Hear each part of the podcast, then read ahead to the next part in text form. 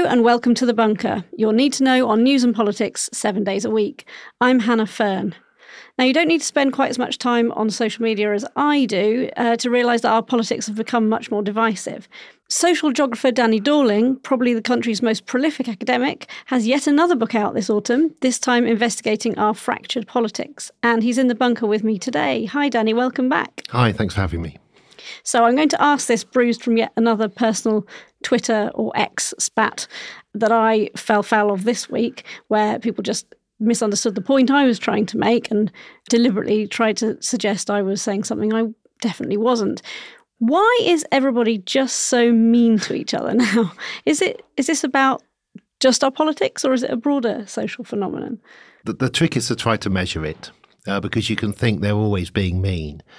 So you measure it by looking at surveys which ask people how much they can trust people, or, or much more direct questions such as would you leave your bag on the train and go to the toilet and ask a stranger to look after it? These, it may sound ridiculous, but these questions have been asked across Europe. And in the more unequal countries at more unequal times, people become less trusting, more angry, more tired, and more mean.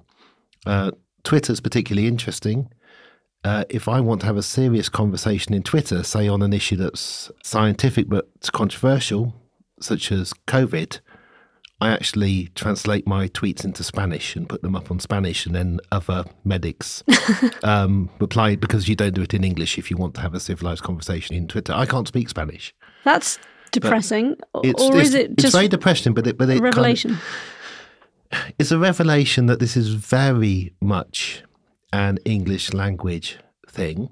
Uh, I also follow Twitter in Finnish. Again, I can't speak Finnish, but I've written a book about Finland. It's so polite. and it might be partly because they will actually know each other in real life. These are not big cities in Finland.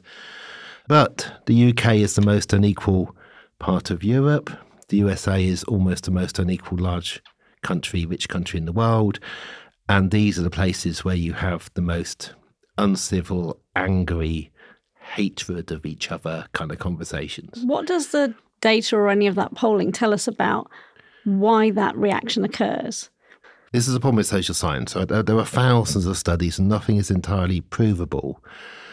But when people become tired, in particular, and frightened, and feel that they're being put down, feel that their their position is under threat, they're much more likely to react angrily. It is quite hard to be kind all the time in an unequal country. You have to tell yourself to do it. I have to tell myself not to ever write something nasty on Twitter, not to apply in a sarcastic way to something. And in fact, if somebody is nasty to me, and I do choose to apply, to apply with extra kindness and politeness and the little naughty bit of me goes, I know that really winds them up. Um, but because it it's hard to respond to that with even more yeah. aggression. Yeah, it, but I can do that because I have a permanent job. I'm a well-paid university professor. I am safe. I'm not worried about the food. I'm not worried about how I rank compared to other people. I'm not worried about paying the mortgage. And people like me are increasingly rare. Mm. Well, how you rank compared to others is an interesting one. There was a recent YouGov poll that I thought seemed to sort of paint us as uniquely mean minded. And it asked if people on benefits should be able to afford any extras or leisure activities in their lives. And some of the stats were, were quite fascinating. 60%, which is a majority, albeit not quite the majority I'd prefer to see, said that everybody should be able to afford to engage in seasonal celebrations, but only half said that everyone should be able to access a TV, which seems such a basic level of being able to relax uh, and, and, and, access entertainment, um, the arts, culture, and so on. And even fewer thought benefit claimants or disabled people with state support should have finances to enjoy broader leisure time. I mean, that's quite depressing. Is it a fair representation of who um, we are, or is it what they ask? That um, uh, uh, okay, I, I I looked at that poll in great detail, and the questions were worded in a particular way, and I'd love to know who commissioned that part of the survey. So the questions were ambiguous, and they're ambiguous enough that the question about whether people who are poor should be able to afford to have a television, you could have answered no to that and actually meant nobody should be so poor that they couldn't afford a television. Mm. And I don't know whether the questions were deliberately uh, made ambiguous enough to get the headline figures or not. The reason why I think it's fascinating is that at exactly the same time, but over four days, YouGov held another poll. And in that poll, they asked whether the government was doing enough for people who were poor. And the fascinating thing in that poll was that every single social group, apart from the 1%, apart from people with a household income of over around about 160,000, in the majority said that the government were not doing enough. Hmm. But what was really revealing was that we have a group of people, and the sample was big enough to actually find out that the very rich in Britain really don't want, in a majority at least, people who are poor to be looked after. And that tells us quite a lot about our society. People who are really comfortable don't think other people deserve to be helped from, Suffer. from suffering. So the same company, YouGov, survey taken at exactly the same time, at the same population of the UK, different questions asked in a slightly different way reveals that most people are very, very decent and think the government are not doing enough, except for this tiny 1% group who are really in favour of what Mr. Sunak, who of course is in that group, way at the top of it, uh, and others are doing. Um, we are a broad span mm. of population. Roughly 80% of us are pro social and nice. And then a minority of us are less empathetic, just naturally, and a small minority of those are very dangerously unempathetic. Um, to the point where you can't really blame them. They don't know what it feels like to care. Mm. They have never cared. Uh, you just have to watch out for them. And in decent countries and in equitable times, equitable places, you control these people. In other times, and particularly in our country right now, in England, we let people with no empathy get to the top, and occasionally we even vote for them. So, political division often comes down to some kind of judgment about others. That you mentioned earlier, people sort of rank themselves like, Am I doing better than you? Who's doing worse? And we like to feel ourselves to be doing better. That is just part of human nature and how social groups work. Not necessarily doing better. Most people don't want to. Uh, be doing better than others, and and they they understand, of course, that they can't. Although their understanding is far higher in more equal countries. So in more equal countries, people are more clever, become more clever in more equal countries. So they understand simple things like only one percent can never be in the one percent. Mm. Half of you have to be below average right. at everything. In more unequal countries and at unequal times, you get a higher proportion of people saying that they are better looking than average, they're better car drivers than average, that they want their children are cleverer than most children. So this wanting to be. and is that because better, we have this feeling that we need to feel that about ourselves to actually s- stay safe, stay secure yes. financially, so it, uh, socially. So in England, if you are not in the top ten percent, uh, then you have to survive on 60% of what's left. The bottom 90%, the vast majority of people are living on 60% of GDP. The top 10% are taking 40%. So it is very hard in a country like England not to try your hardest and do whatever you can. If you're already in the top 10%, you try to make sure that your family and your children stay there. Hence, or even progress to the one percent. Oh, even progress. Yeah. So you know, if you wonder why are people spending a fortune on private schools when you know nowadays the majority of children go to university? What are you what are you paying for? Mm. It's the fear, mm. the fear that your children or your family may become normal and may drop into that ninety percent, and and this fear goes all the way through society, but it's most acutely felt at the top. The top 1% have just as much, if not more, fear of falling in to the rest of the 10%. The fear is greater as you go up. And what exactly are those fears of? Are they genuinely almost physical fears in, in the sense of if my children yeah. mix with these people, they won't become the like me, they'll become a different sort of person. My family will change. Is it is it that sort of level of yes, kind of almost existential crisis, or is it something much more? It's really deep felt. Uh, I once talked to a father at an elite public school at, a, at an event, a public event, and he was in his sixties and was quite an old father. And I said, Why are you paying for your son to go to school? And he said, So he'll be safe. He'll be absolutely safe in life. And I said, you can't completely guarantee that. And he turned to me and said, No, I can. I'm paying for it. That's why I'm doing it. But you can see this fear. You can see it in why do people pay £200,000 more for a house in a good school catchment than a poor school catchment? What is it that they're actually frightened of? And you can measure the degree of fear by the amount of money spent to avoid this. Mm. We don't talk about these things. This is the society with the greatest fear in Western Europe. Uh, for very good reasons. One in 10 people every year use private healthcare because they can't get, you know, you literally worry about dying mm. if you're not rich enough. Um, and interesting, there isn't the same debate about that. People you know, there's there's a debate about private schooling and the, exactly the way that you've played out with yeah. you know criticism for using it, criticism for not using it. Uh, but we don't see the same debate about the health service and no, no. private health. We don't talk about how people go for their knees being done earlier by jumping the queue, how they get their hips done earlier, their cataracts done before other people. We we don't understand because everybody's in pain and you can understand it. They're all in pain. Nobody goes for an operation because they want to for fun. Mm. So we are more understanding but we do know that in normal countries in Europe, you don't have to wait very long. And in really good countries like Finland, which I got on about, if you're really unlucky, you might have to wait three or four weeks. If you're in the right mm. district, three or four days to see the consultant. You can sort out health. You can sort out education. And again, and Finland's the extreme, but but far from abnormal. But you really don't worry about what school your child goes into in Finland. And they allow private schools 1% still are, but why would you bother? Housing. 90% of the students, the university students in Finland, live in a state provided council house, usually on their own because they prefer to have their own apartment, wow. with a fully fitted kitchen and a double bed. Yeah. Without being compare that to the seven thousand pounds a year en suite, the most expensive toilet you'll ever rent in a nasty student block in England, yeah. which is owned, or the money you pay to a private landlord for a house share, which is yeah, which is and which you're just burning, burning, burning away, and pays for their cruise holidays.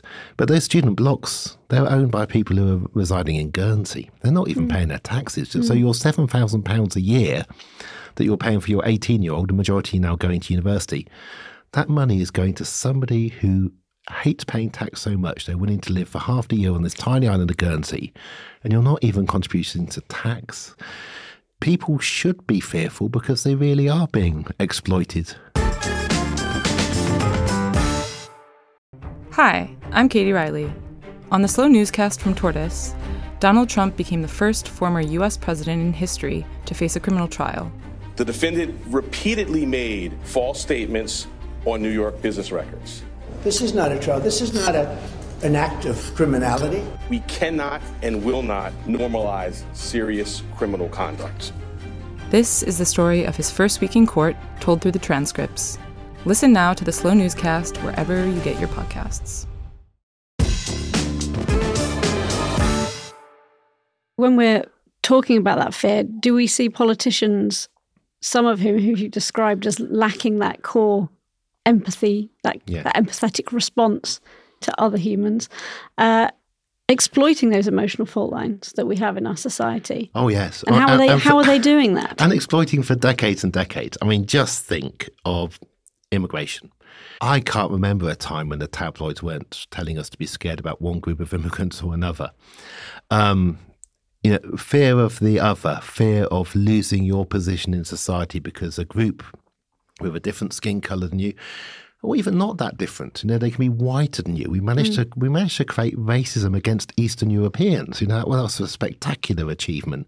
So you do this to stop people thinking about why are there not enough school places? Their own situation, looking inwards, essentially. Yeah, and blaming the immigrants. It's the reason our school places the immigrants and their children. Why do you have to wait at the hospital? Oh, it's the immigrants, despite the fact that actually there's far more doctors who are immigrants mm. than our patients.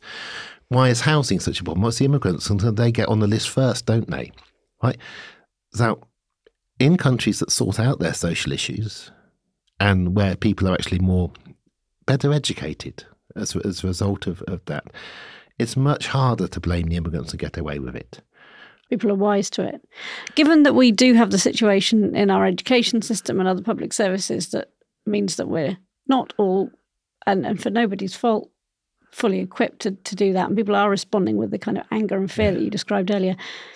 How can we spot what's happening to us to arm ourselves against being manipulated in that way? Is there anything? I mean, Oh, oh, just take a breath, take time, step back, watch if you're being baited.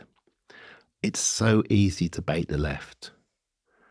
Let's get you to talk about this issue or something, not what you want to talk about, but let, let's talk about sexuality. Let's talk about who's allowed to use a toilet. Let's let's find something that will get you going. You know, our word for it is culture wars yeah, but it's baiting by clever people on the right who fund magazines, Odom, Rich, who who essentially are constantly, and this is baiting for the clever intellectual left, the ones who think they're ever so smart. Hmm. You know, and we all think we're smart, right? But we're not. We're human. well, ego driven. Naturally, we We're all ego, are. ego driven. It is really hard to be kind. But if you tell yourself constantly, going to be kind, not going to attack the people, going to talk about the issues, not attack the people, talk about the issues. Remember to be kind. Everybody is a human, even somebody who is really antisocial. It may well be that they're not capable of being social, or it may be what they were taught by their family and by their school, and that they are the product of a series of things where they think they're normal and their school taught them, for instance, uh, to think that the British Empire only ever did good and was a progressive force always. And I forget the exact quote that Jeremy Hunt said in the budget speech, but I'm sure he absolutely believes this. They're not always trying to wind you up when they say something being unkind, but anyway, he won't mind. When they say something patently, absurdly stupid, sometimes they actually believe these things, but sometimes they don't and they're trying to wind you up. It's interesting to pull out that Hunt remark there to talk about uh, our failings of understanding because too often we're being told uh, in that baiting uh, dynamic that you described that that we as voters simply don't understand. So it's it's interesting, you know, that kind of role reversal there. Yes, we don't, and we and we don't understand. You know, Economics or oh, you don't understand how economics works, and we haven't got enough money. You don't understand how hard we've been trying to repair these schools. You don't understand how much I care, and and so the problem is there's a mix of this baiting. I mean, clearly the minister knows that they haven't tried very hard to repair schools. So there's a mix of, of the deliberate baiting to to annoy you, or to fool people and, and pretend that somehow the government has been worrying about schools, which it hasn't been. And sometimes things they really believe that are idiotic.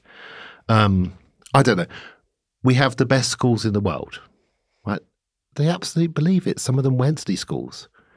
They absolutely believe that this is the best possible education on the planet somebody could receive. And if only you had £50,000 a year, your child could as well, right? And some of them went to those schools and they think they've come out as the top cornflakes. And they've even learned, some of them later on in life, not to use the phrase top cornflake anymore, right? But they're not that quick at it. Um, so they have these things that are held dear to them that they really believe, and then other things that they say, such as they really cared about the fact that there were schools with roofs for years that could have collapsed and killed children. They knew that their schools could have collapsed and killed children, and they didn't do anything about it. And you've got to think, how did we end up with people who are willing for children to die in charge of us? So, given the situation, the inequality that simply seeks to um, ramp up all this emotion that, that causes the division, is there any way back from this level of sort of conflict and aggression in our politics? Yes. And how would politicians lead that? How do we do it? How do we do it? Yeah, we do, how do we do okay. it? We we look at how we did it last time. We were most unequal last time around about 1918. How did we unravel those huge social divisions when the most common job for women was being a servant? How did we get to a position where John Maynard Keynes was called by his banker friend uh, actually a great force for moral good, is what he really did. How did we get to a position where a Conservative health minister helped bring in the National Health Service? It wasn't just Labour. How did we get to a position where a quite nasty eugenicist young man later writes a report in 1942 on a welfare state, and this liberal lord um, who thought that women should be subservient and the middle class should have four white children for the good of the race. How do you get to him producing the Beveridge report? Yeah. How do you get your Conservative, Labour, and Liberal parties working together and eventually in the 50s fighting each other to see who can build the most council houses? Genuine consensus on what the country and people need, exactly. Oh, oh, the second most by the 70s, the second most equal country in Europe, large country after Sweden. We've done it before. Right? And then it began to. So, what did we apart. do, Danny? Tell us. and what can we? What is possible to replicate now? And you see it in other countries as well. It was partly, it was forced upon us. Uh, the, the First World War was only supposed to last weeks. The debt was enormous. The only people who could pay for it were the rich. We had to take their houses off them. They donated them to National Trust. We found polite ways of doing this. We had pay deals whereby people at the top didn't get any pay increase. The unions got pay increases at the bottom. We've seen that again this year. For the first time in decades, we've got progressive pay deals. Um, the, a lot of it was the inevitability, losing an empire. We still don't teach that having an empire makes you very rich. So obviously losing one makes you poorer. But also, and massively important, people in the top 1%, uh, learning more about the rest of society. Now, sadly, well, Beveridge's brother in law, Tawney, I mean, he, learned about the rest of society by being in a shell hole on the Somme and being injured and having to spend time with working class men. Uh, whereas he'd gone to boarding school with Beveridge. Um, now, you don't want people to have to learn about other human beings by fighting a terrible war with them, but they did. We don't have the equivalent now, but we have had the most enormous financial crash in 2008, the equivalent in 1929.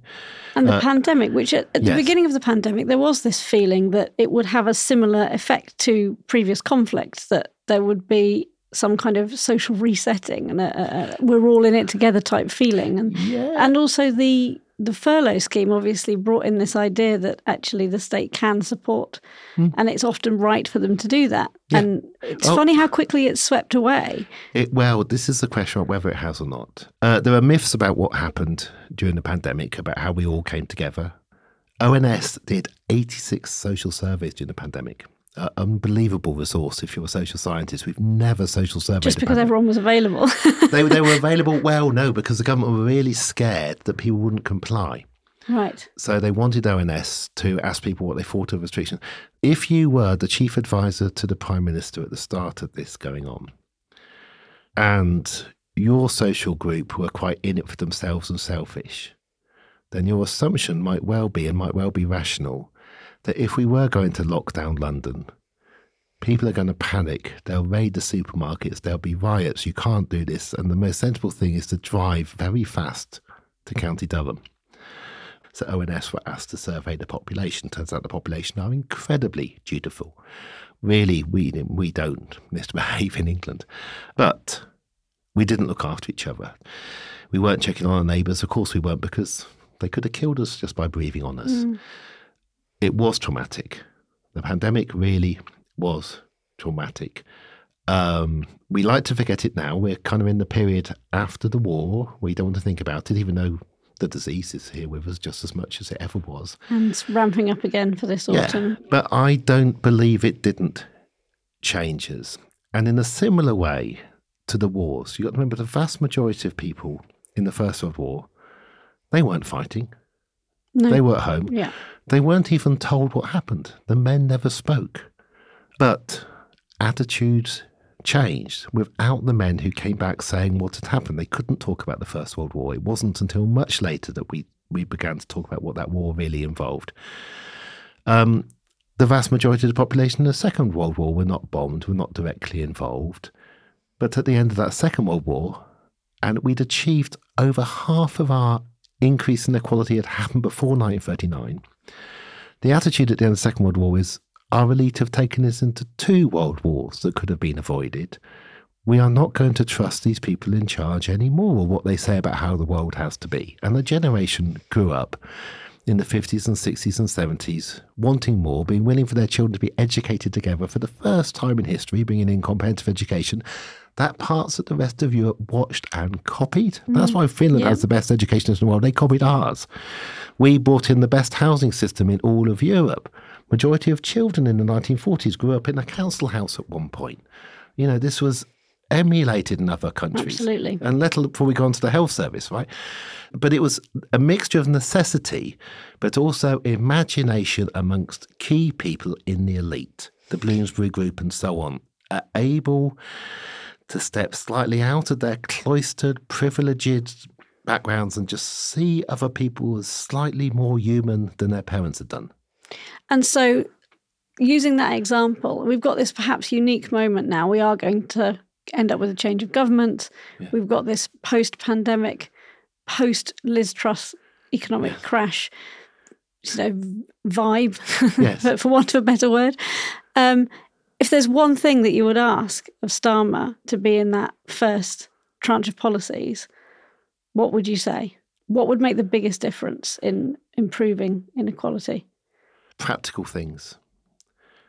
So, just a really simple example within 100 days, no child will be unable to go into school to a classroom, and whatever means are necessary, that will happen. Starting with children seems the best place uh, to me. Building a new society, where else to start? Or, or I can give you, let me give you one more, and easier, although Starmer won't do this because of tribal politics. The most amazing thing has happened since November in the UK.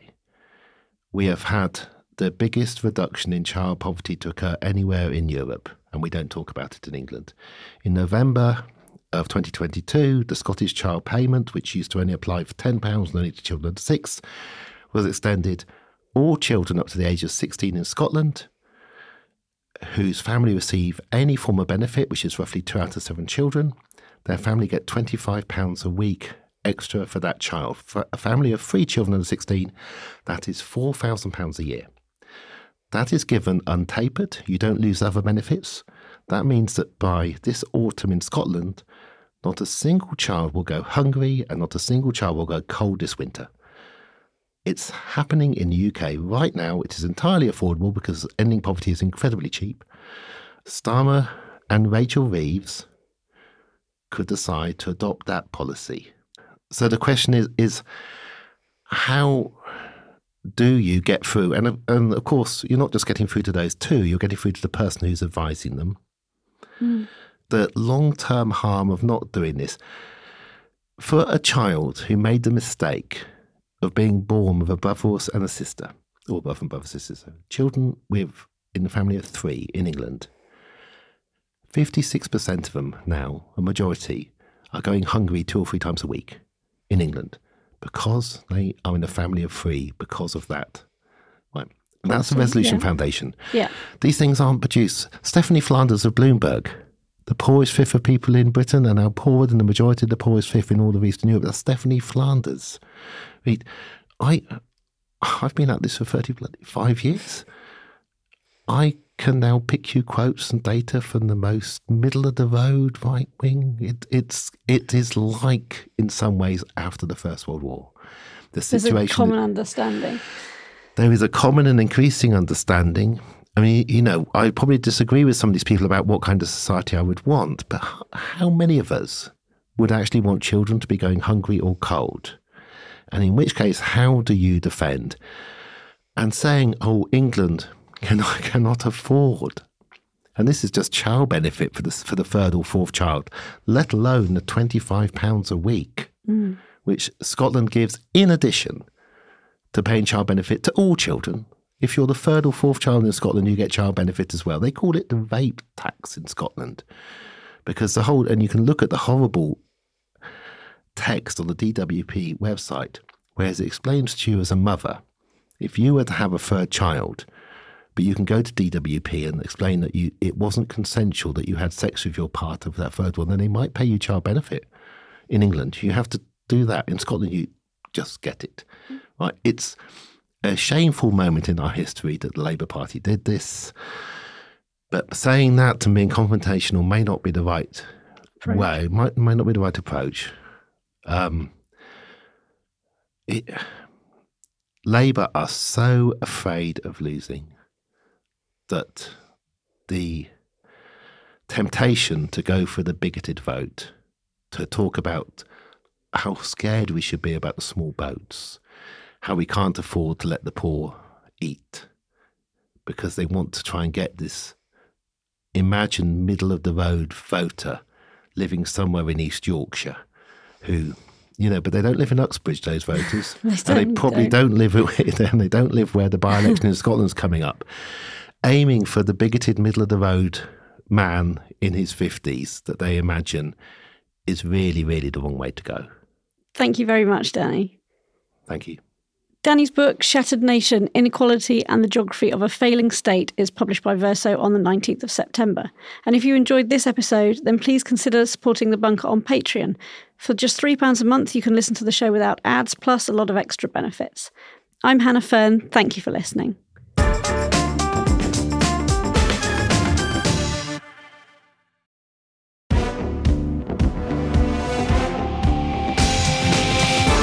The Bunker was written and presented by Hannah Fearn. The producer was Liam Tait, with audio production by me, Simon Williams.